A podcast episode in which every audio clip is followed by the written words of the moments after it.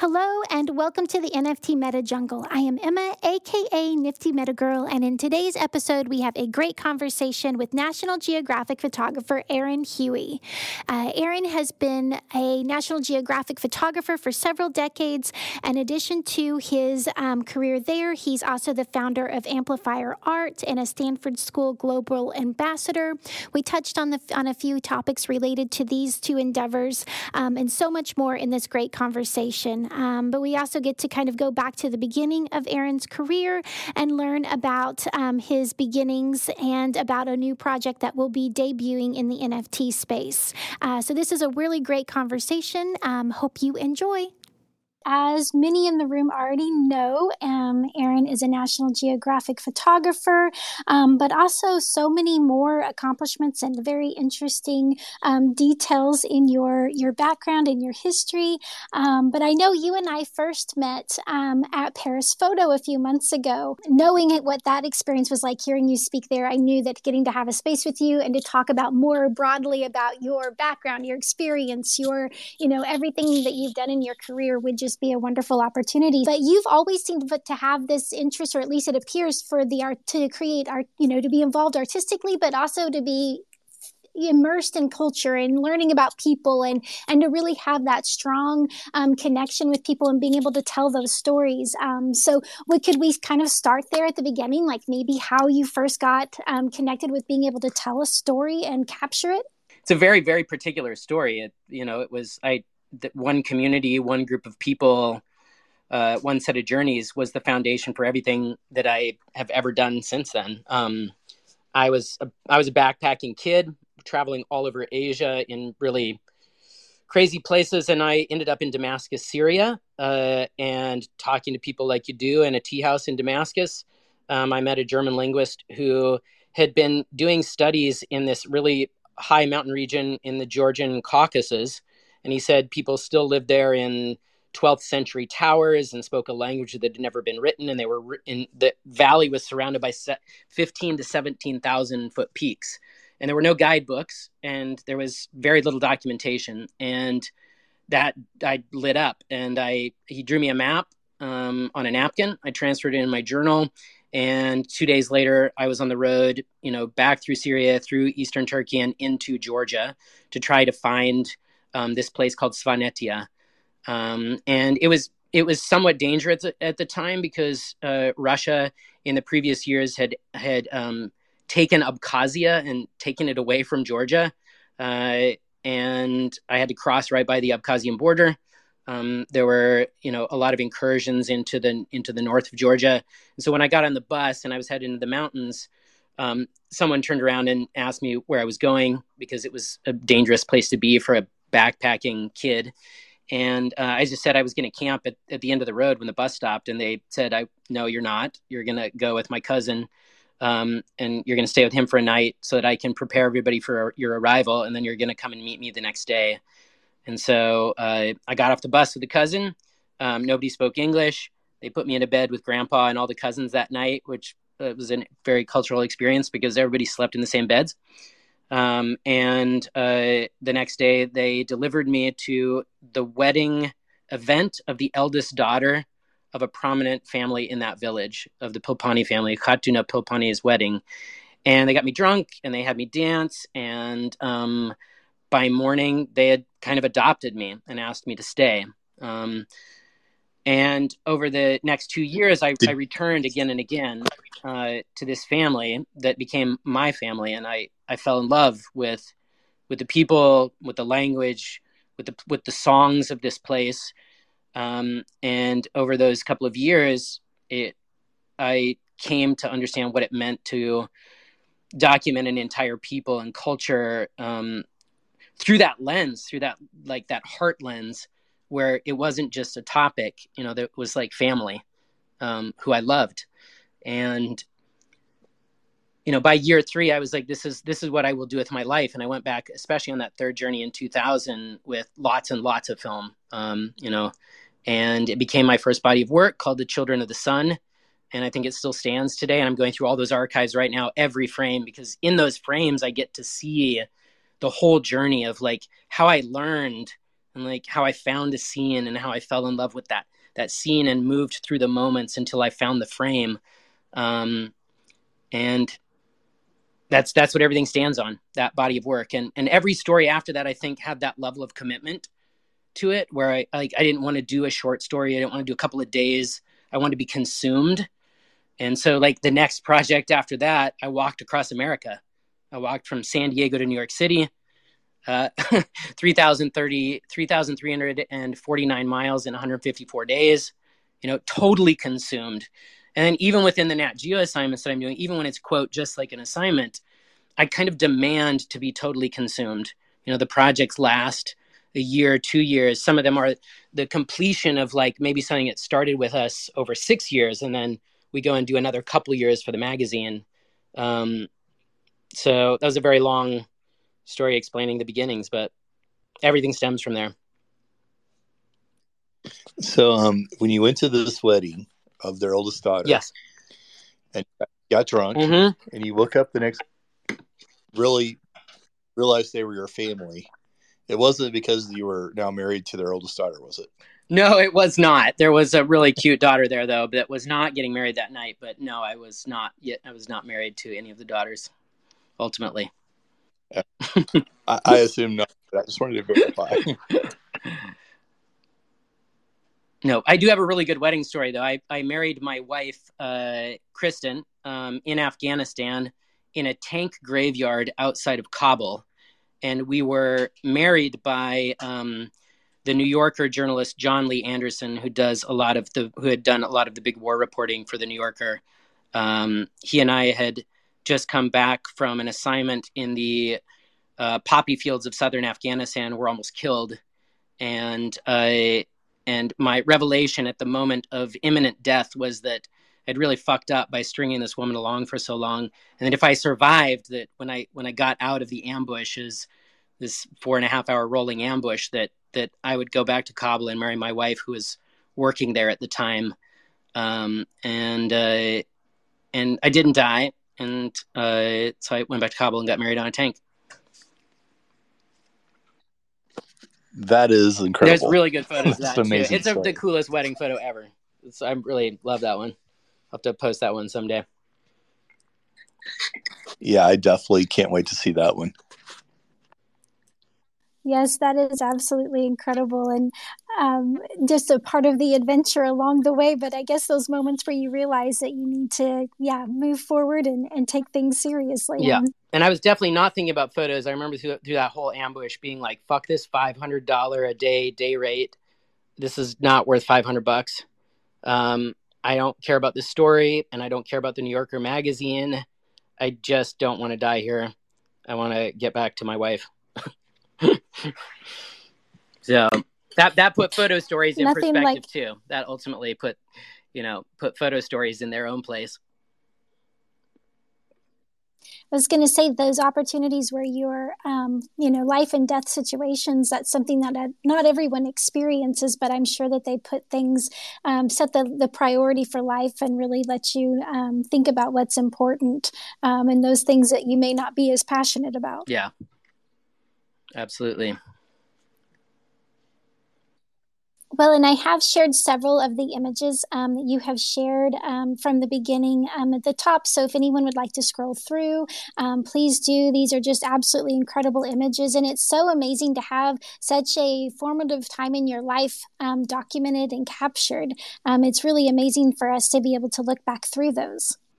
Yeah, I'm excited to share more from from that from that first film because it it's like it shows the learning process um, and i do plan on sharing like everything like the the full nakedness of learning which is very much in the spirit of uh, of kind of how like Nat Geo assignments work. It's the only magazine where the editor gets to see every frame, and they see every frame unedited. So, you know, thousands, tens of thousands of images, um, and you don't get to do any tricks, and you don't get to like make everything pretty the way you want it in its raw state, it has to be it's good or not good, and they see everything, every mistake, and every every win and every loss. Um, and so I'm doing kind of the same thing with this first body of work is like looking at the entirety of the learning process and all the mistakes, um, all the bad frames and all the best frames and how I arrived at the, be- the best frames.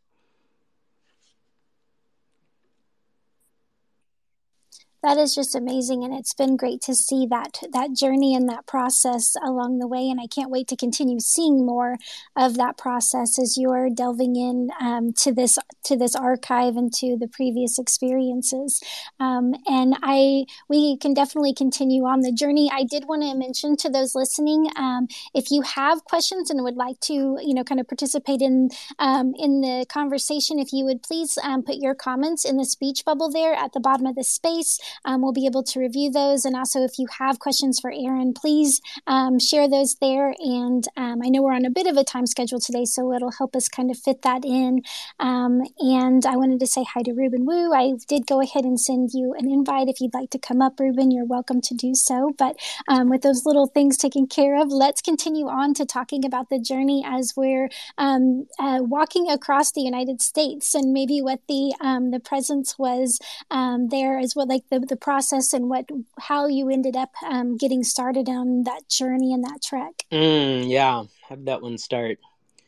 Uh, it didn't start with the idea of photos. I I was like a cross country runner in high school, and I think I just had this idea that I wanted to try to run across country, and my coach told me I'd really mess up my knees and I shouldn't try it, and so I didn't think about it again. But I, I did ultimately land on walking, and uh, I just I wanted something impossible. I wanted something that I couldn't see the end of, so that I it was an exercise in presence. Because if you if, if when you do something that big and you can't and there there is no end because it's you can't see it, then it forces you into a completely different headspace. Um, and I you know I was reading a lot of Joseph Campbell at the time, and you know the the journey into the belly of the whale and the dark woods and you know the great journey of of all adventurers into into the unknown. And the ultimate unknown was going into a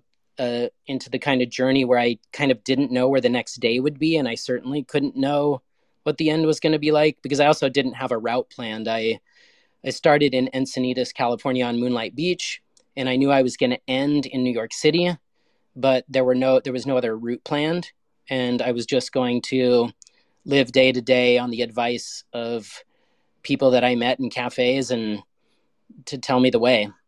Um, so it was a was a, a project of faith. It was like it was a project of surrender, and I learned a different thing in that project than Svanetia. Svanetia was before it, and that's where I learned how to tell the kind of story where I fall in love and I go return for years and years and years, and I become part of people's families. On the walk, I learned how to have a kind of interaction with individuals, even if I was going to only know them for 30 minutes or two hours or one day, where I could go very, very deep and establish trust and have a and and have those kind of conversations that that had value and and create trust and make images that showed that trust. So on that walk uh, i made a mostly a body of portraits of people and they were really the strangers that i met and some of them did feel a tiny bit like family but there's only so much family you can get in a two hour meeting at a cafe but um, i learned how to interact with very very large numbers of strangers um, and so it honed a different part of my journalistic mind and process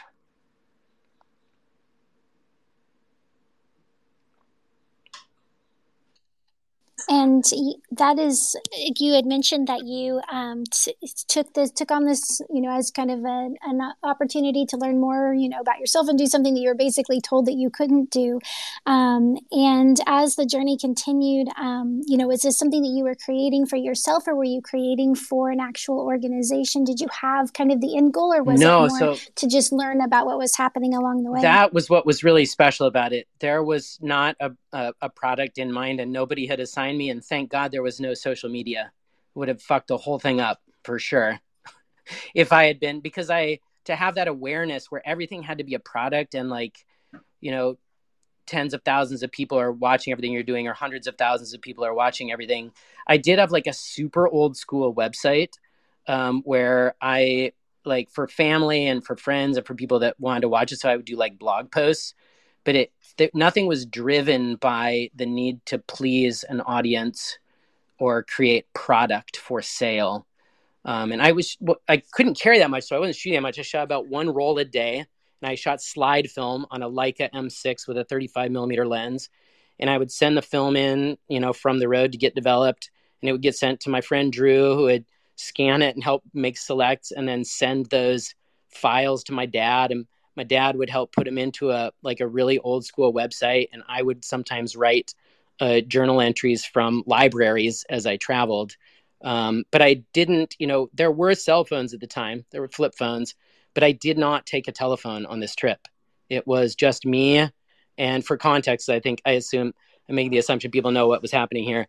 I was walking with a with a, a giant husky Malamute wolf mix named Cosmo, this beautiful dog that was a year and a half old. And Cosmo pulled a dog cart on wheels that had like cutout flames on the sides. Um, and inside of it was dog food and like a tent and minimal supplies. It was really easy to pull. She was a sled dog. You could pull it with two fingers, and I carried a backpack. Um, and we had no phone. Um, we just we just walked on the side of the road for five months.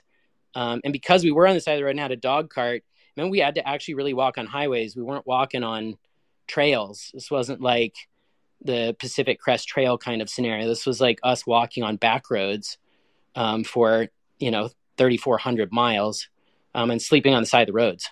Um, and then, you know, sleeping in people's homes, especially like as we came into communities where people would meet us at a gas station and ask what was happening, they would fall in love with the story. It would kind of blow their mind and they would ask if we would come home with them or, you know, they'd call their cousin in the next town and say, You're going to go stay with my cousin, Bill, you know, in the next town. He'll be waiting for you. Um, and we ended up only spending, I, I spent $250 in five months because nobody would let me buy anything um, because people saw in that journey something they wanted to do themselves, but that they couldn't. Like people would pull over on the side of the road and and ask what we were doing because we looked like a crazy circus performance, but really clean. Like that was the cir- the the key was. I had like cowboy hat on, clean clothes, but I had this dog pulling this dog cart with like cutout flames on the sides, so they knew I wasn't hitchhiking because um, I wasn't trying to get anything. I didn't have a thumb out and I think they just had to know what was happening. So people all over the place would pull over, totally breaking the normal rules. Like you don't pull over on the side of the road and talk to a stranger, but something about the formula of it, people felt like they had to know what was happening. And I looked safe enough, so they'd pull over and ask what we were doing, and I, I would say, well, we're walking to New York City, and people would often would say, I wish I could go with you, but can't. I've got kids and a job. Can can you take take this twenty bucks or take this 50 bucks or here's something you know some snacks from in my car here's a beer you know i wish i could be with you um and we walk on uh yeah. That is so incredible so incredible. And to be able to interact with people on such a, a you know an intimate but yet um, you know just person to person we don't do that as often i think with social media. And it is amazing to be connecting with people um, at such an interesting um, level playing field but also with that intrigue. Um, yeah. uh, and a question comes to mind. Do you think that it would be this that interaction would be possible? Do you think that that experience would be similar today? Or do you think that there was something that has changed over time? Yeah if you didn't take yourself cell phone and if you weren't trying to make it a story for instagram for sure. Um, if you weren't trying to tweet about every freaking part of it like i know that helps sell stuff but i think it kills it kills journeys and it kills adventure and it like sucks the spirit out of things. Um i think it's definitely possible like that kind of like faith and surrender to a journey like it's possible everywhere. It's possible in your own town. Like i think about you know a lot of my bodies of work were just you know in the american west the places closest to us. Like there are stories down the street that from your own house that can be like the greatest adventure you've ever known. You don't have to travel to to asia or to some super exotic looking location to find that. Um you know that produces a you know maybe a pretty image, but often a superficial image. So yeah, totally possible. So, was there any scary situations on that trip? Did you ever yeah. like actually get scared? Yeah, I was scared, really scared for the first thousand miles. I was super scared. Um, it went it went in different kinds of waves. Like there was physical pain that really scared me. I had I had not prepared, so I I wasn't like a, a person who I wasn't a person who had like been like working up to this physically. I hadn't been like walking every day 20 miles. And I got dropped off at the Pacific Ocean and I started walking 30 mile days. I was walking, you know, sometimes 18 miles, sometimes 35 miles, but I essentially averaged like 30 miles a day. And it started to mess up my Achilles tendons really bad, like almost immediately. And as I walked into Arizona, I, I really thought I was going to have to give up the walk. I ended up switching shoes and it, and it helped, but there were all kinds of things that happened with physical pain or I got left. Um, someone had to take Cosmo, my dog, when I walked across Southern California in the Chocolate Mountain Gunnery Range, deep in the desert there, um, because it was just too dangerous with all the big packs of roving coyotes. So I was on my own through that part, and they were going to bring Cosmo in the dog cart to the other side of the desert. They were supposed to bring me water, and they didn't bring the water. And I ran out of water, like in like the one of the most isolated parts of the Southern California deserts in a place where no one lived and i got really really scared and i was like trying to like cut open palm trees and searching maps for wells that were dry or filled with dead animals and stuff and uh, i ended up making it obviously but that was definitely one of the scarier moments for just the unknown of my own safety and then like as i got into arizona and further the reality of being on the side of the road and having semis go by at 75 miles an hour like and missing my body by like a foot and a half was really scary. Um, uh, through that whole part, I started also developing really bad blisters, and I got I don't know if anybody here has ever had triple blisters. I got a blister and a blister and a blister. So like a blister pops and dries, and then another one forms in the bottom, and the blisters are so big that that one can dry, and and a third one forms in the bottom of that second pit. It's pretty gnarly. Um, so I was in that particular situation with my feet as I walked into Santa Fe, um, which is where I had started. Um, I was living in Santa Fe at the time, so I'd kind of done this full circle at about exactly a thousand miles. And when I walked into Santa Fe, I, I went to see a concert of my girlfriend who was there. She was in a band called the Cold Cold Bitches, and they were playing that night. And they played "I Would Walk 500 Miles" and "I Would Walk 500 More for You." And I cried, and I was so happy. And then after the show, she broke up with me, and then I cried for like three days straight. And then um, I was because I and and but when I walked out of Santa Fe at mile one thousand without the girl and without all those stories that I could carry, like I'd been kind of carrying the story of her and like us and all these ideas for like a thousand miles. As soon as that was broken and there was nothing else to carry, then I was actually like really on my own and really present. And what opened up in front of me after Santa Fe was more and more like an awakening to like being really present and i felt completely invincible when i walked out of santa fe i walked 10 30 mile days in a row without any rest. I mean i would sleep but i i didn't have any days off. I walked 300 straight miles with just like sleeping at night. And i felt like a like a machine. I felt like a a physical monster. I could i felt invincible. Like maybe what olympic athletes feel at a certain level of like their bodies becoming in that kind of form. And I've never known anything like that again in my life.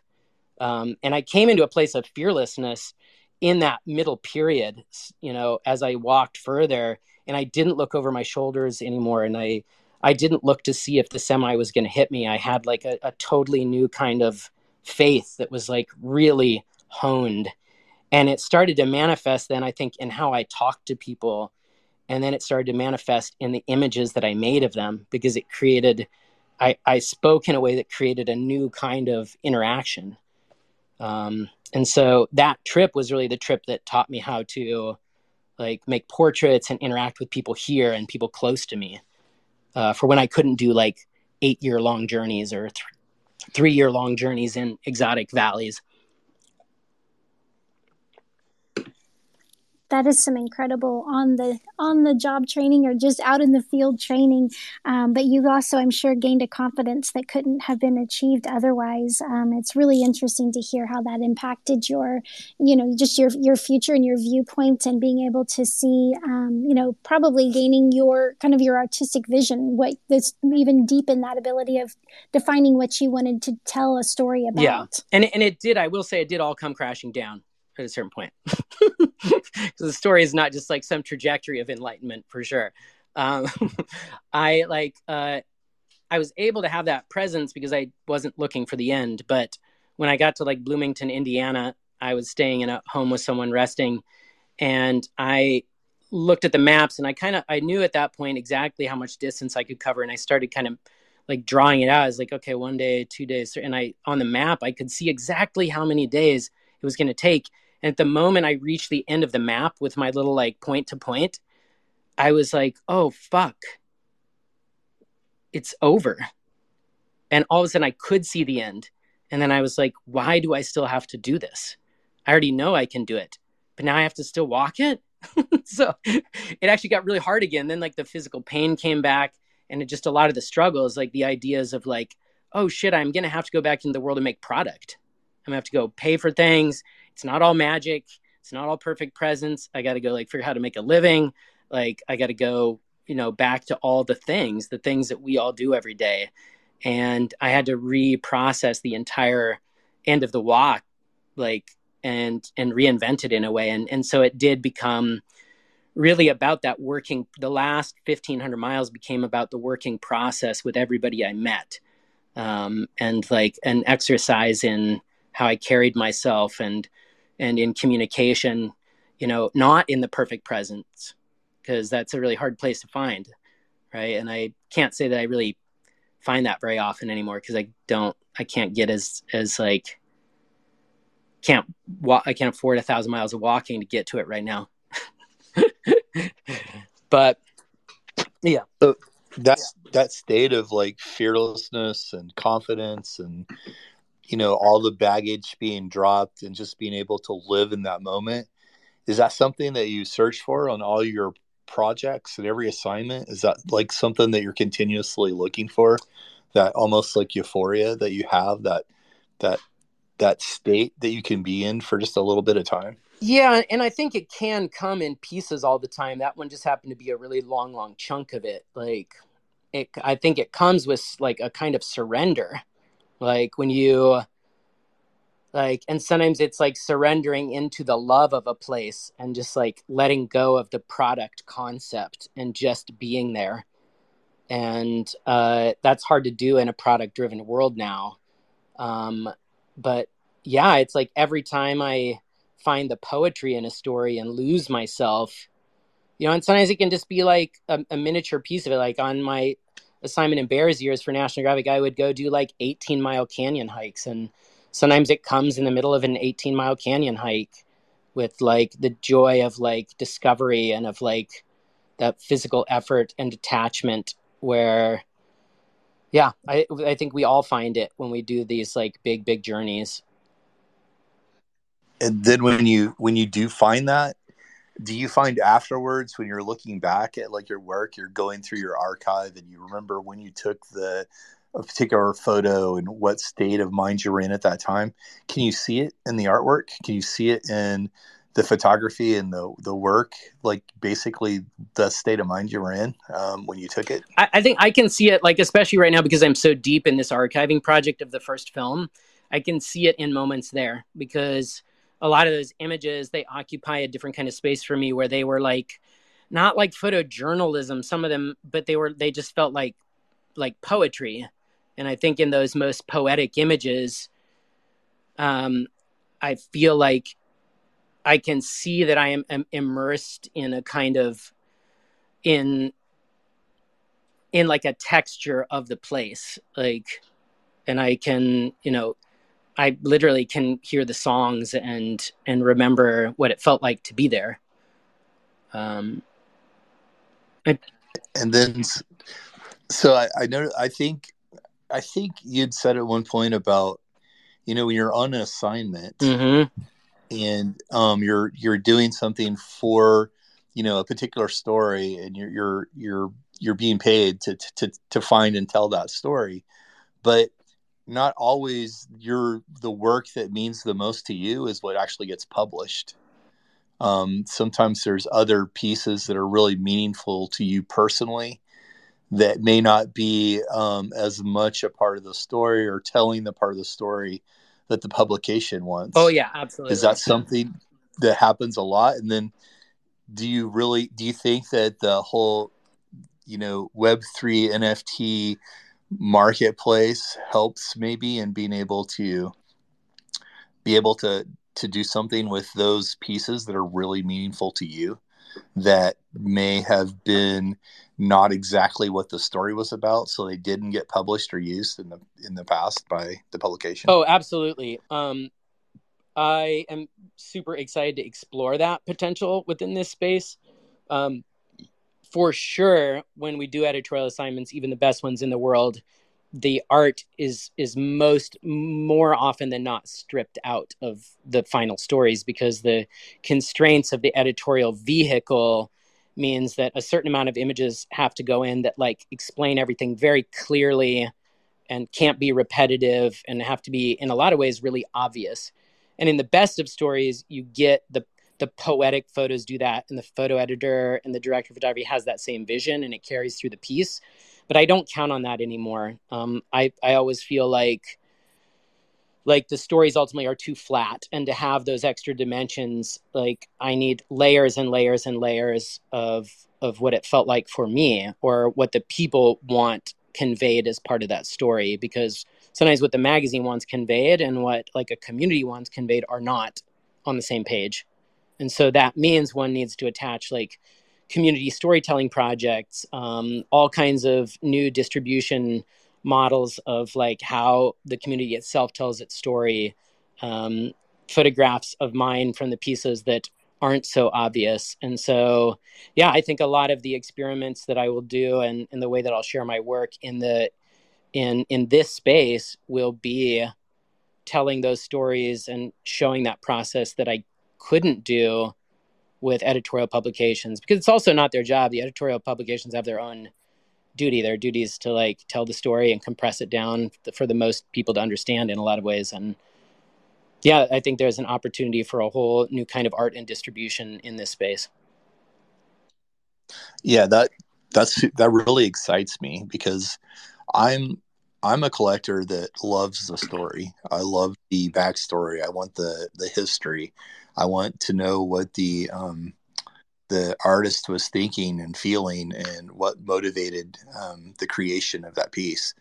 And I, I, love the idea of being able to, you know, obviously I like collecting things that have been published, but I love the idea of collecting things that weren't published, but that were really meaningful and that were really part of, you know, a different story even um, that's something that meant more to to you. So it's really cool. I, I love hearing it. Yeah, I got excited when I um I saw your the little small video you posted of you um you know going through an album with all that film. Yeah, and um, just seeing about what's there and um, what it means to you, and uh, it's re- it's really exciting. Yeah, I think one of my challenges will be how to like not overwhelm with the sheer amount of stories and things that I want to share because but I know that I don't want to be a person putting out, you know, just single images um, because ultimately the story is told through larger bodies of work, not through a whole bunch of words with one picture.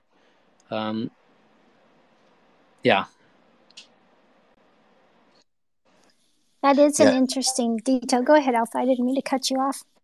No, I was just going to say it's it's definitely um, there's all different ways to to go about something, but a large body of work where you're you're telling a, a cohesive story and um, you can lay it out in a way that that whole story is told through that body of work is really really exciting. And it's something that's really um, it's fun and, and, and neat to see um, from a collector perspective.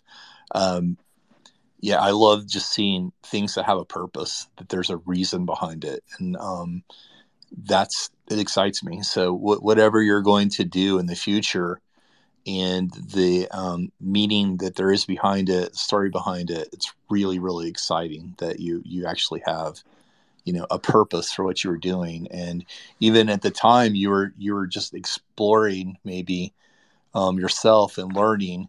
Well, being able to look at that in retrospective and see, you know, a journey and a story unfolding, and really maybe you know the reason that you've gone to where you've gotten um, in life and and why you're doing what you do right now and how you look at things that's really cool. And it's it's uh it's exciting to be um, somebody that is in the space that can can collect some of that work. So yeah thank you. I, I thank you for you. helping enable that. I appreciate it. Because i think you know within the editorial world the, a lot of the funding bodies that allowed this kind of work to happen are they're they're going away. They're they're they're just trying to see how efficient they can get and they're turning to video and fast content and TikToks and uh, we need new funding models for how to build bodies of work like this in the future and how to make um, audiences and followers and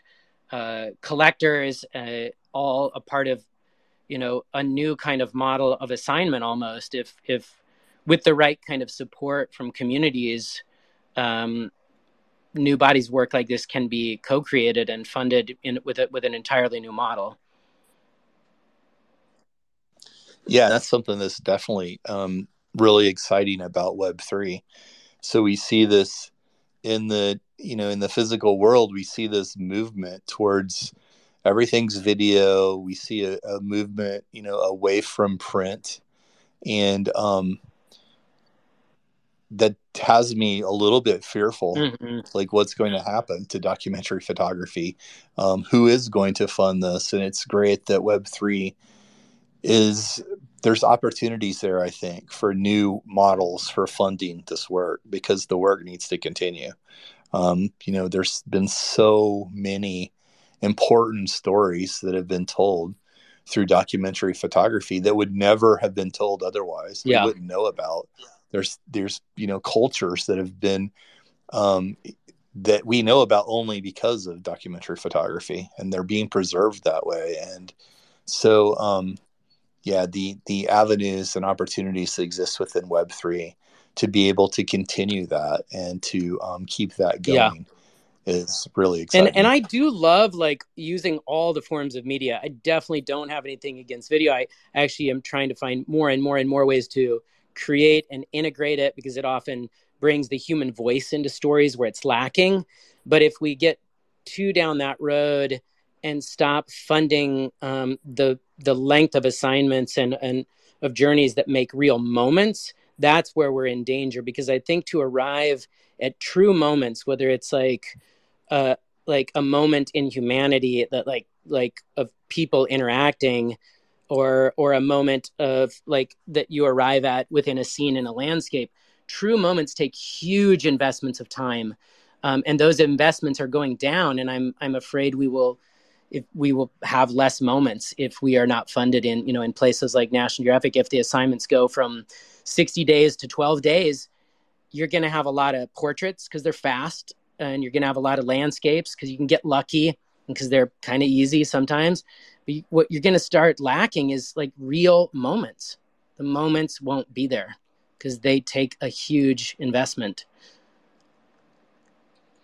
Yeah, a hundred percent.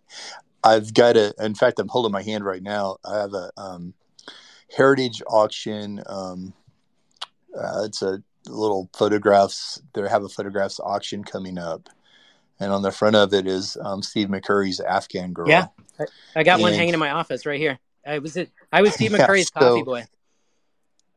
It's the oh, only only photographic job I've ever had. Um, Steve McCurry saw my Svanetia work, um, and somebody had shown it to him while I was like applying to go get a master's in photography because I was like, I don't know how to do this. How am I going to make a living doing this? And somebody showed it to Steve, and I was almost completely done with my application and like a guaranteed scholarship to do one of the big photo schools. And Steve saw it and said, "Don't go to college. Come work for me in New York." And I, I went and I was kind of like a glorified coffee boy for three months in Steve's office. But in the process, I, I you know, I looked through every frame he'd ever shot in his entire life. Whenever he'd leave town, I'd pull open all the drawers, look at every single frame. I learned so much about light and about interacting with people. And that was my first and last photo job, kind of like working for somebody or an entity like that. And uh, I still have a relationship with Steve to this day. I still I just talked to him like a week ago. Yeah, that is that's incredible. I didn't yeah. know that. That's amazing. So yeah, like to me, like that photo, I think the world's a better place because that photo exists. Mm-hmm. I, I honestly believe that. And, and I think there's a whole there's so many photos um, like that. And it's um, so important that it continues and that people are able to go and get these and yeah really really meaningful work that's gonna like that when you see it you see that moment and it has a impact on the way you feel about things um, that's yeah. really powerful and we we've got to have that an, I heard a story about steve when we were at the national geographic seminar where all the photographers gather every year. A few weeks ago reuben was there a bunch of us were all there. You know steve's got some of his own controversy in his past but somebody told me it was george steinmetz told me um, as we were walking back um, to the headquarters one day that Steve's philosophy was like he didn't like the magazine. If the magazine gave him 30 days of pay, he can go for 30 days and like keep that money as his day rate and like put it in the bank. He would spend every single dollar he was given to extend his trip and stay as long as he wanted and to like just invest. He invested every single dollar he got back into more time in the field to get to more moments and to make more pictures he was was not saving the money. Like he didn't say okay i've got an expenses budget that'll pay for a certain amount of days and i got the rest of the money i'll save. He didn't save the money. He just invested in time to get the moment. Yeah that's amazing. And that's one of the things um, that's so incredible about really really good photography is you can see that passion. And that's what it's really about. It's, it's driven by passion. yeah and it's that same passion that would have somebody um, you know show up in the mountains in Georgia or take a walk across the US you don't you don't do that unless you're a very passionate person. And then that passion shows in in in the work. Well thank you I definitely echo that, Alpha. And, and I was curious too, Aaron, with the process of curating, you know, you have experience in all different types of medium and sharing stories in different formats and, you know, from a book to now curating, you know, and thinking about different stories you want to bring into the NFT space. Um, is that process different? Uh, the process for what to bring into the to the NFT space?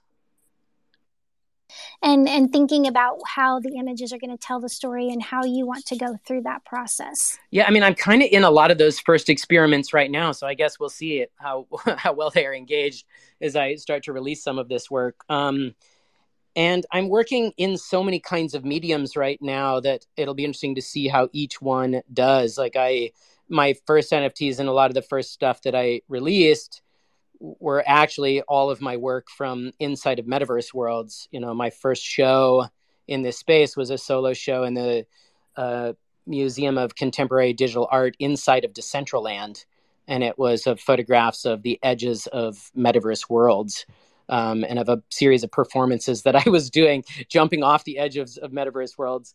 Um, and so this space was a logical place to to share and and and move images like that because they were certainly not being accepted by my traditional audience that only wanted to see um, postcard pictures. Uh, you know, if you're feeding like a Nat Geo feed, that that ver- that audience of 250 million people, they want to see some really simple stuff. They want to see animals. They want to see sunsets. Want to see some dolphins and pandas. Um, and so they do not want to see metaverse pictures. Uh, so this was like a really logical space to engage in in in exhibitions and sales if I wanted to continue to do that work. Um, yeah.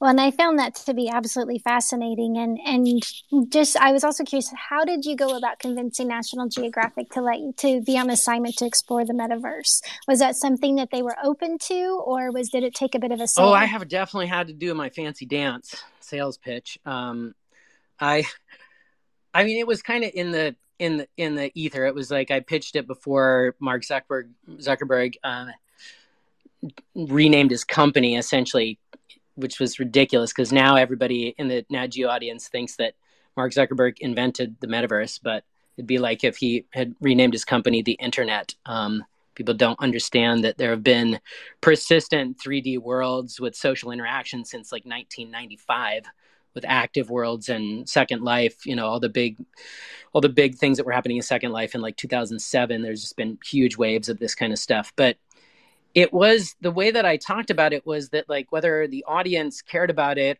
or not or understood it or not it was like a new country. Like we were essentially looking at a place where hundreds of billions of dollars were being invested.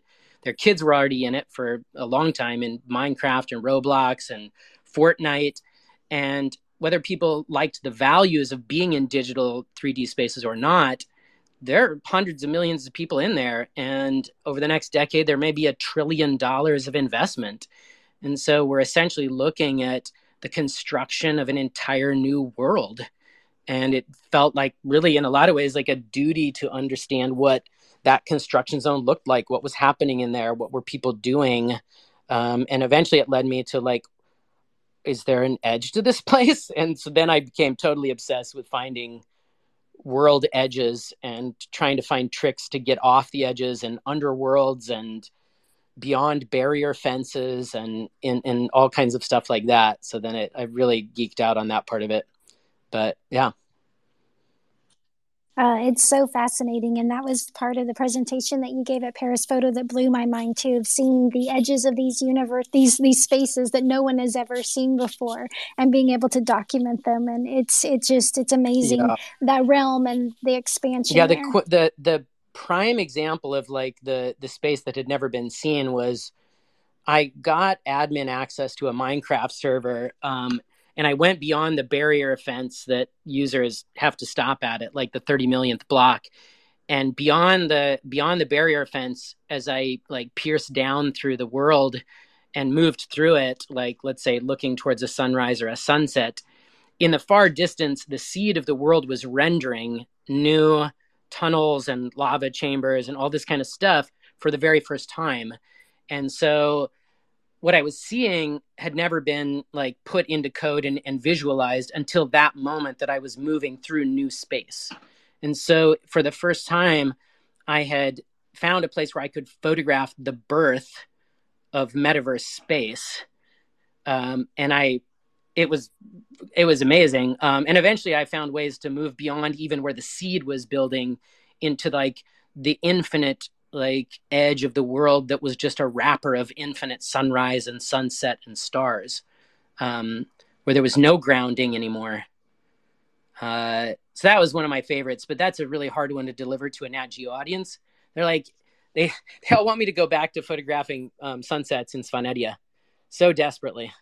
Um, but I like all of my projects are are are media experiments in a lot of ways. And like i'm like a method actor. Like if i'm to do if i'm to go into this kind of work in like quote metaverse spaces in the spatial web i'm to go all the way. I'm to let it own me. I'm to go like deeper than i can find anyone going because um, that's true to like how this work goes. And maybe i will go back to photographing some sunset somewhere but right now i'm i'm quite deep in that um, I'm quite deep into a project on scanning electron microscopes.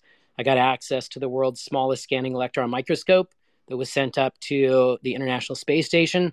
And I had it in my backyard for two months. And um, I spent 150 hours making images without light um, using electrons of 100 year old microfossils that are smaller than a speck of dust. Um, and I totally got lost in that. It owned me. It completely owned me until the second I let go of the device. Like my wife was begging me to send it away because it was taking me away from my family, from all the jobs I was supposed to be doing because all I wanted to do was like be in that micro scale. Like it was like having the Webb telescope in reverse.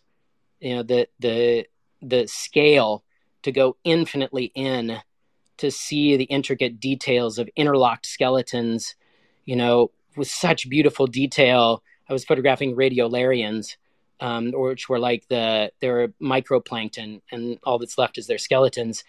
And finding pairs and, and triplets of these skeletons interlocked in a kind of like death dance embrace as their skeletons like re-met and were like coupled through all the spines that attach them to each other um so yeah I, I, I get lost in all these stories. Um you know I, I haven't even shared any of that. I've had that project done for a while. I'll, I'll probably start sharing some of that in the coming weeks because i think i did a tiktok for nat geo that'll come out in a couple of weeks about using that device with my son hawkeye because we started that project together started it with my 12 year old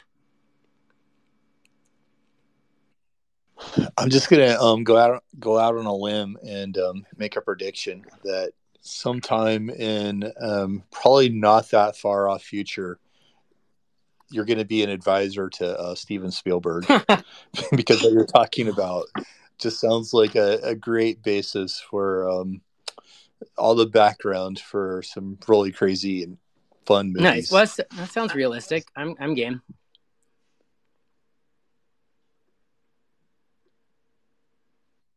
Well, and that that is absolutely fascinating, and I'm I'm learning that it's um, you know having chatting with you about what you're working on or what's coming up. You need to just ask what are you working on because it it exceeds what you would even expect. You know, like that project right there. Who would have even guessed that that was a possibility or something you would be able to have, um, you know, right there working on hands on. And um, mentioning your son, does he enjoy this process as well of storytelling and embracing this adventurous um, opportunity? Yeah, I. Uh I let my Hawkeye kind of retired for a while, but we're kind of bringing him back because he's asking to go on assignments again. But um, my son Hawkeye, um, it's not Hot Guy. Some people think I'm saying Hot Guy, which would be a pr- pretty hilarious nickname. Hawkeye, like the eye of a hawk.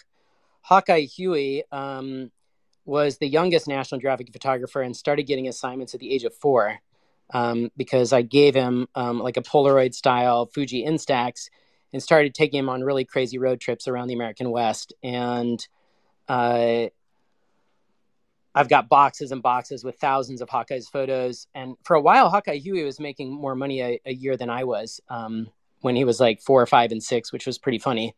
Um, but uh, Hawkeye and I began that journey together. Uh, not because I was trying to turn him into a photographer, because I wanted him to understand how to engage with people and like how to use a tool like that to open up worlds you know? And and i didn't need to take him to some crazy exotic place. Like i wanted him to know how to open up like the unseen world in like niland california or some ran- any random town that we went through.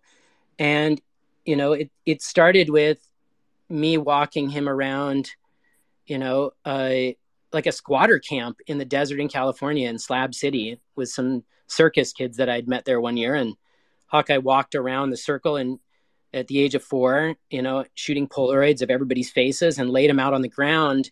And like the joy I saw in everybody sifting through those photos just like annihilated. It just made like cell phone photography and all that just just disappear. Like I just I could see that like we needed to go really analog, really back to like the photography of my own youth of like having a Polaroid.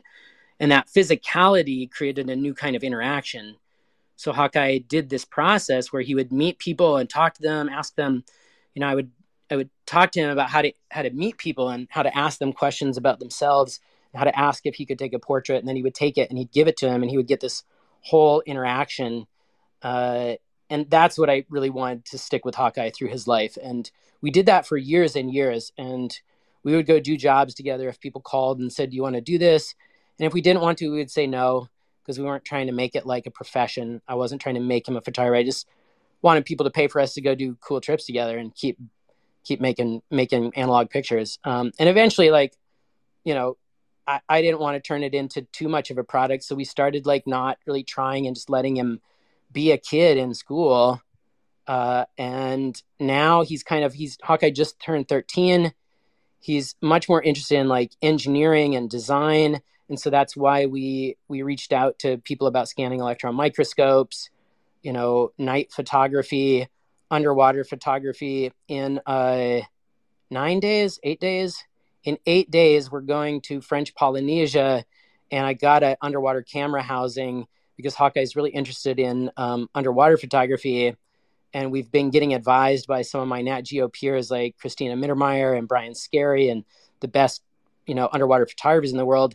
And we're taking Hawkeye to learn how to photograph sharks in the atolls of French Poly- French Polynesia because he just got certified in diving. And maybe he'll want to keep doing it or maybe not, but we're just going to start it as a way to explore a new medium and and uh, see where the adventure goes. Maybe in a few years, Hawkeye will be that kid that's got doing the shark thing, or maybe it'll be a one time thing and we'll go back to like, you know, astrophotography or scanning electron microscope photography. But uh, really, it's just a way for me to spend more time with him and teach him about like how to engage with the world. That is really incredible. And those those are life skills that um, it's amazing that he's learning and getting to experience at such a young age. Yeah. um, I, that gives me hope for the future. And my daughter actually i like my daughter as an example more of like the journey of seeing and learning. In some ways juno who's now seven is a macro flower photographer. And juno can reveal kind of in the same way that i was with the scanning electron microscope universes inside of like flowers. And she does it with whatever we got, like a point and shoot macro camera or my cell phone. And I am totally in love with Juno's fo- photos of the insides of flowers and pollen and like little pieces of flowers as much as I am uh, anything else that that I've seen. So I'll share that at some point too. I'm sure. That is so amazing. I love how you incorporate them and give them the opportunity to explore their passion and, and to share those opportunities. That's really, really incredible. Yeah, that's the parents' and, job. Absolutely. I couldn't agree more. And it's amazing for them to get to have that chance to explore the real, you know, the world around them um, and document it in such a meaningful way. So that's, that's really exciting and um, can't wait to see as their journey continues. Um, and just a small question with that. Do they interact with social media? I know with them being at such young ages, um, that may not be something that I'm just curious if that's a platform that they're exploring. no, not. and I don't want them to. So Hawkeye was never aware of the fact fact until he became much older that he had like I don't know at one point a couple hundred 250,000 followers or something like that.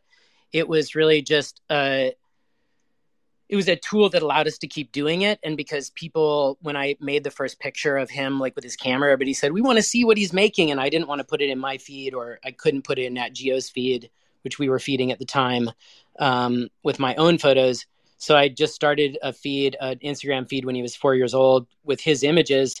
And within a week, there were like 30,000 followers. But I didn't want, I didn't want him to see that and think about like if I maybe people want to see this kind of thing or that kind of thing, or I don't want him to think about an audience. So it was really just a way of sharing the experience, but without, I wasn't trying to make him aware of any of that kind of storytelling at all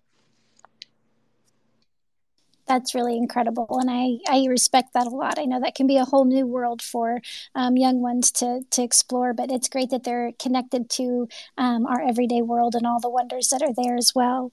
Um, and i was curious too um, kind of circling to you know some of the um, traditional work or your early work that you're bringing into the nft space um, i know that you've introduced a few one of ones with monolith gallery and you know you've had the opportunity to have one of those shown at Scope Gallery or at Scope Art Fair um, in Miami in December. And I was just curious with the process of deciding which images to bring in in that regard and, and if those first images had a special meaning to you.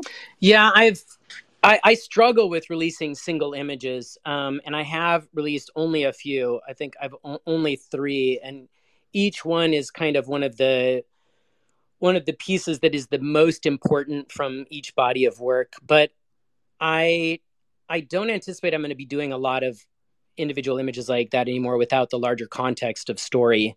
Um, you know, I've, you know, Alpha, you bought, you know, the image that for me embodied like a whole moment in time of the Sherpa world when I was documenting the Sherpas and the avalanche killed 16 Sherpas there and and the story that ultimately became a story called Sorrow on the Mountain that was about the burden of the Sherpa community and and the price they pay for guiding Westerners. So that was really like the opening spread in the Nat Geo image and one that really conveyed that mood and feeling of an entire time period. And the same thing was true of another piece that I, I launched with Chakai and Monolith of uh, an image that for me defined a whole period of time in Pakistan, traveling um, in Sufi communities throughout Pakistan and, and a, a, much larger body of work there.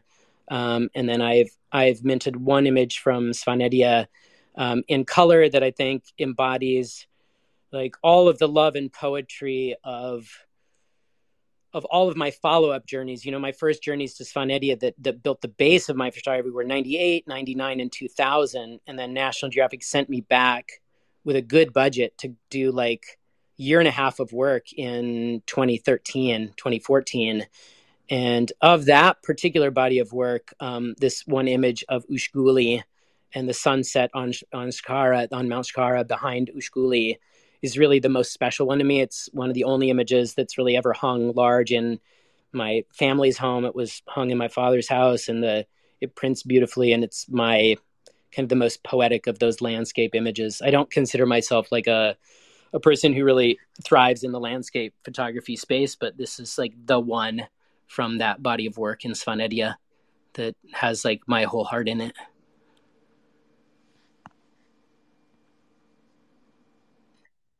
That is really incredible. I was giving Alpha a second. I was I didn't want to cut him off, um, but this image is absolutely incredible, and I'm glad that there was some um, of the footage captured of it showing on the monolith there at Scope as well, because um, it's such an impactful image, especially to see it in such a large scale as well. Yeah, thank you. Um, also, just because I was talking about Hawkeye and Juno, I put uh, I've not been paying attention to the the messages in this thread because I have my my ADHD will split my brain off in too many directions. But I put in a couple links to as reference to the Hawkeye stuff and to Juno, um, Hawkeye and Juno's photos to see those that um, they are not posting their uh, their stuff uh, on Twitter, but there were there were Instagram accounts for these children. Uh, that's fantastic. Thank you yeah. for sharing because I will definitely check it out.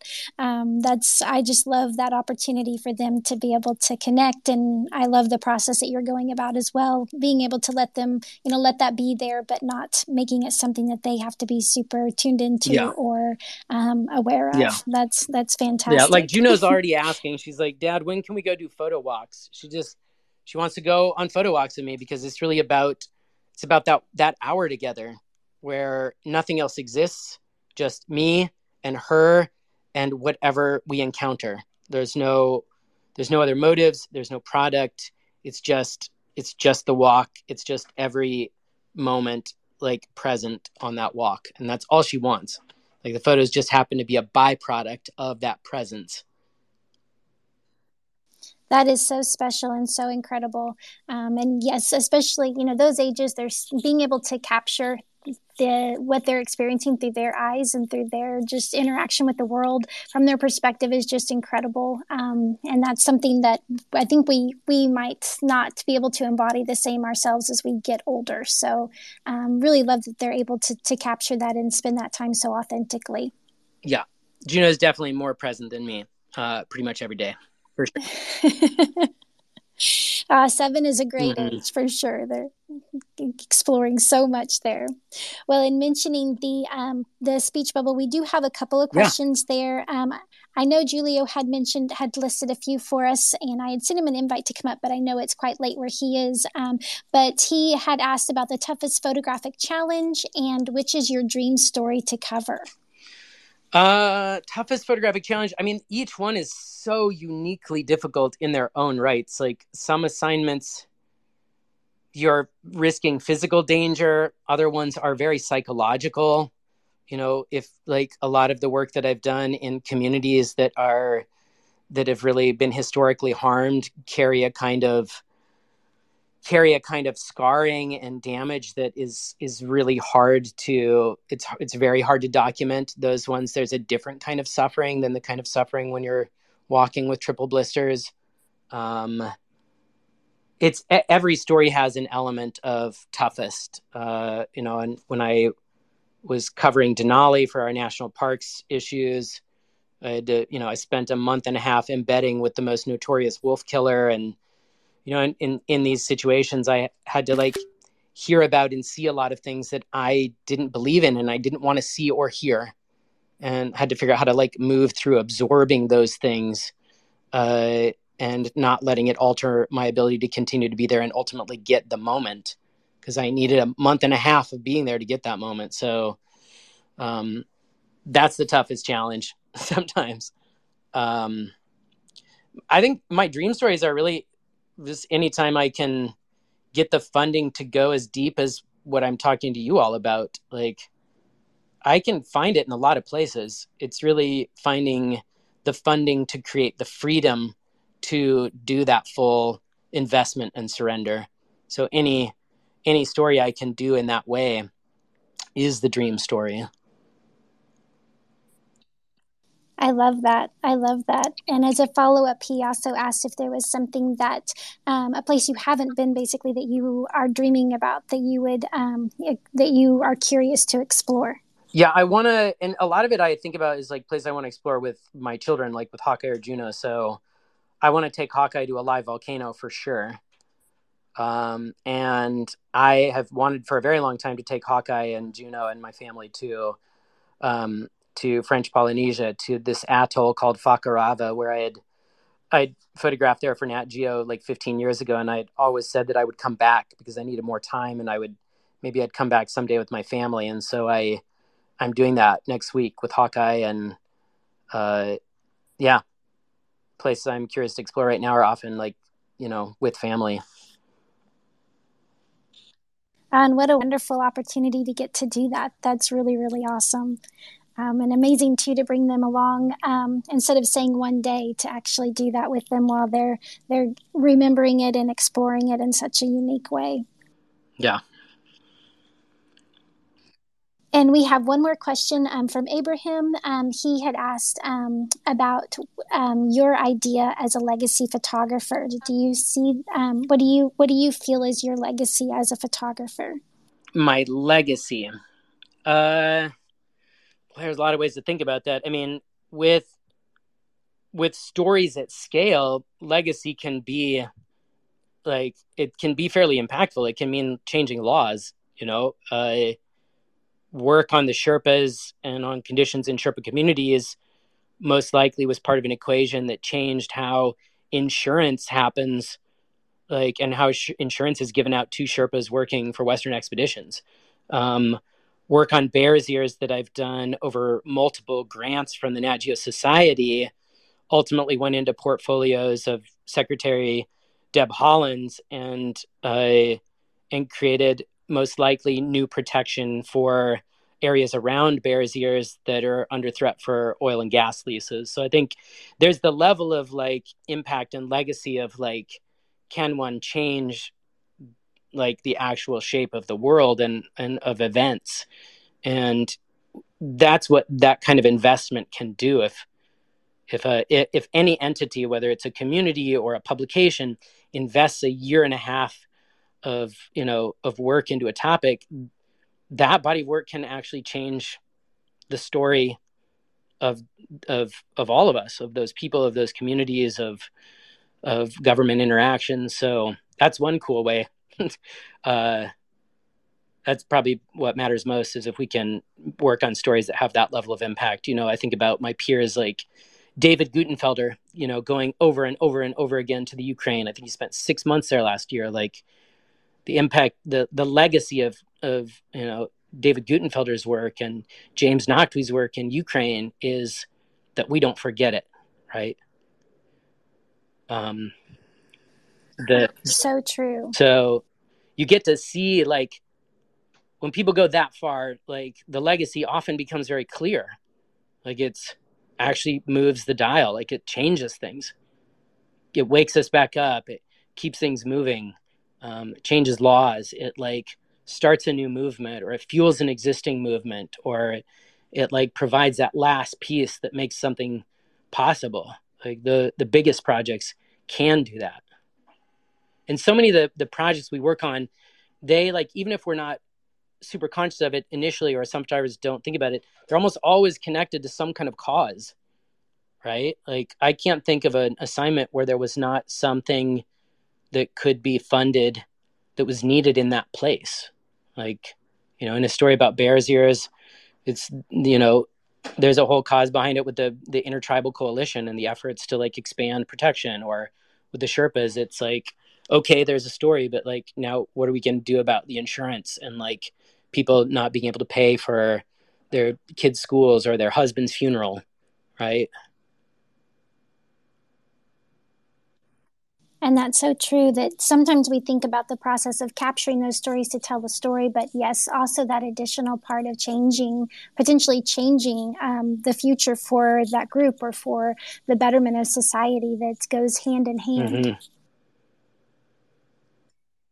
That is so so interesting, um, and that was a great answer too for um, for that question. And I appreciate yeah. Abraham um, mentioning that for us as and well. And sometimes it's it's a little more and, simple than that. Sometimes it can just be to wake people up, like to like a new idea or to like a new way of seeing or to like or to joy in some small way. Like not every project can be, uh, you know, a year, two years, five years, ten years, and and have that level of investment. But like uh, can that photograph or the photographic story, where, wherever it is, like wake people up to a new reality? Like, I'm not changing any laws with a story about scanning electron micros, you know, that I'm making with a scanning electron microscope of like, you know, 100 million year old microfossils, but it may create a kind of wake up moment of our scale in the universe and may make us rethink kind of in an aha moment, like what kind of a speck of dust we are like in this larger world I that is so true and so inspiring. It's it's nice to think about us being um, lesser than some. Oftentimes we feel like we're the focus. So it's a great reminder that there is so much else, so much bigger things out there happening, so much bigger than just us. yeah, well, and um, I wanted to ask too um, if there was anything else. This has been a wonderful conversation. I know we're getting close to an hour and a half and appreciate your time very much. Is there something else you would like to share with the listeners here that we haven't touched on yet? Ooh, I don't know. Where are we going?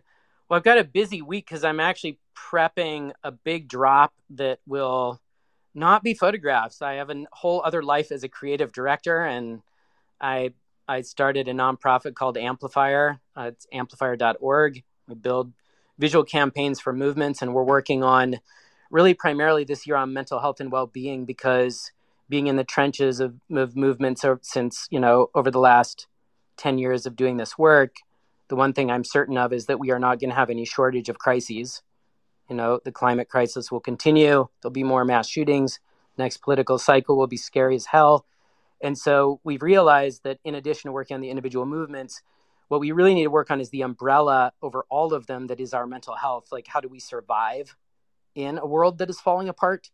And like, just how do we be okay for our kids and keep things intact? And so I'm working actually with the artist Killer Acid, Rob, um, and we have built a new currency um, to support mental health that's going to drop at some point in the next couple of weeks. I'm I'm working on that with him tomorrow, so I'll watch for conversations around how we are reframing mental health as wealth, reframing like what real wealth is.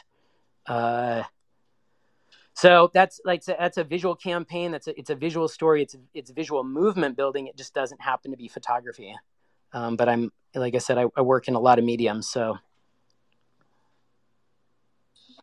that is so fascinating and something of course that touches on you know everyone in society um, and is that going to be an nft based project it will. or is it yeah we've been working okay, on it for months and months and cool. months uh, it has a it has an irl component because it's literally currency it's double sided currency that when you look at it through your phone, um, it's AR activated and it comes to life and animates and it's got sound and uh, it's a it's a fun project because it's got like the best of the of the of the digital and the physical and the augmented world. And uh, all our projects ultimately link into uh, free art and free toolkits for anybody. Every everything that amplifier makes um, outside of those like unique sales like but all the art the general art is it's free downloads at high res and it's all always comes with toolkits on how to become parts of of these movements or or to do the work that we're talking about that is incredible. Um, and I know you have a link in your bio. Um, so, for those that would like to follow along closely with that project, it's easy to find um, the Twitter page for that. Is there other ways that people could get that information if they're curious and following along? Um, Amplifier has not been super active on Twitter, but I'll, I'll try to help change that. I kind of have a hard time keeping up with all these streams, but amplifier.org and Amplifier is probably a little bit more communicative through its Instagram channels and through newsletters and, and our teacher networks and things like that. But um, I will try to surface those and hopefully the algorithm won't hide it from all of you because it seems to be hiding everything right now. so so true. That is a yeah. fight that everyone's having to, to get through. Um, and I had one more question. Seeing your bio there with the Stanford School as a global ambassador, um, what does that entail? Oh, I just got hooked on on design thinking. I've done three different fellowships at Stanford, and and a lot of them tag into Stanford's D School and into uh, into design practice that works with you know directly with people on empathy and on solving problems through uh, through design thinking, and so um, it kind of becomes integrated into a lot of kinds of my work, into my creative direction. And uh, right now, I've just wrapped up a, a, fellowship at Stanford Starling Lab, which is working on the future of data integrity for both still images and video, because we have now entered in a world where we don't know what's real or not real anymore because of you know because of uh, the speed at which AI is moving. But we've had this problem for a long time with deep fakes and cheap fakes. Like a lot of the trickiest disinformation have just been bad Photoshop jobs that were, that got spread. So the the work of Stanford Starling Lab is trying to put um, especially photojournalistic imagery and video directly on chain from like the moment it's captured in a in a memory card um, a series of relationships between that camera card manufacturer to the camera itself into Adobe, you know, in collaboration with Adobe into Photoshop, so that when it finally appears on the front page of the Washington Post, you can click into it and understand its entire chain of its creation, origin, and any alterations. So you know that it is the real thing that was taken in the real place, and you can see every part of that. That is revolutionary. That's amazing. I'm glad I asked that question. Yeah. that is really, really fascinating. Um, and that will help with the provenance um, and make uh, yeah change the world in that regard um, so you have so many fascinating projects that you're working on and immersed in so um, i really appreciate the time of getting to learn all about yeah them. thank you so much for having me Absolutely. And I'll see, um, Alpha, do you have anything you would like to ask or share? Um, well, no, I would just like to say, um, definitely, Aaron, I'm super, super impressed um, with uh, what you're doing. And I love, like, literally, I love the fact that you're in Web3 and that you're um, embracing it. And I can't wait to see um, what you do and, and what you release. And I, I will say, I, I love listening to and talking to someone that has so much passion and that um, has so much experience and loves to live life. Um, it's really, it's like so pleasurable. Um, and I'll, I'll just say one thing, one thing I learned listening today that really struck me, almost like slapped me across the face, is that in my life, if I um, encounter somebody that I really don't like, or maybe they even repulse me, um, I can just tell them to fuck off and walk away with it. You know, it's fine. But in your life, you've had to learn how to be able to interact with that person in order to be able to still get the story. And if you didn't have that ability, there's stories that wouldn't be told. And that hit me hard mm. just thinking about that. I mean, that's that's really, really um, poignant because you honing that ability to be able to interact with people and to even have maybe a relationship with people, even people that you don't agree with or that probably I would say maybe repulse you or disgust you in some way with their behavior or actions, but you still are able to interact with them in order to be able to get to the heart of a story and tell that story. And that's um that's crazy impressive to me. And uh, I'm gonna have to take some time to digest that because I'm sure I could learn a lot from that even in my own interactions with people. I, I got to say, it's actually so it's it's kind of hard to do without the camera sometimes as deeply, and somehow that camera or the assignment or whatever, like the you know the desire to get the unfiltered truth and the unbiased like moment, like changes the entire mindset. And if I wasn't there with that goal and didn't have the camera and I did just meet them, it wouldn't be as easy. But the camera becomes a like a literal frame that forces me to see through that lens of empathy and you know in its best moments like without bias and accepting wholly what it is that i'm witnessing.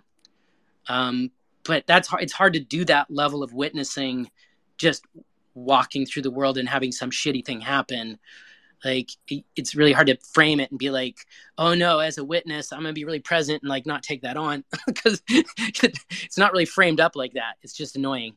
Um, the camera does unlock like a new lens to have that empathy and to have that mission of of being of of of being more forgiving and like accepting even of that thing that we don't want to see or accept yeah, that's a, it's amazing. It's extremely poignant. Um, it's very powerful. I'm gonna I, I, for myself. I'll spend some time digesting that because there has to be uh, ways that I can use just the that concept and your example to make myself a better person. So yeah. I just want to say thank you for that. That's amazing, and thank you for being here in Web three. Thanks for taking your time today yeah. to uh, talk with us and uh, share that passion. Um, I absolutely love it. Well, th- thank you for, for investing you. in in me and and giving me your time as well. Yeah. It's been an absolute pr- pleasure, and I'll echo what Alpha said. I'm so glad you're here, but also um, you're just one of those people that's I'm glad to know that, you know all the things that you're doing to help our world be a better place, and gives me hope for our next generation as they're learning how to navigate our space and and hopefully um, understand people and connect. And um, I've just I've really enjoyed the opportunity to get to know you better today, and um, I know everyone listening has enjoyed it as well. So thank you again for the time, and and can't wait to see um, all the things that are coming up, and want to invite you anytime you would like to you know share or um, we can help with with spreading that message, definitely reach out. We'd be more than happy to help. Excellent. Thank you so much, everybody.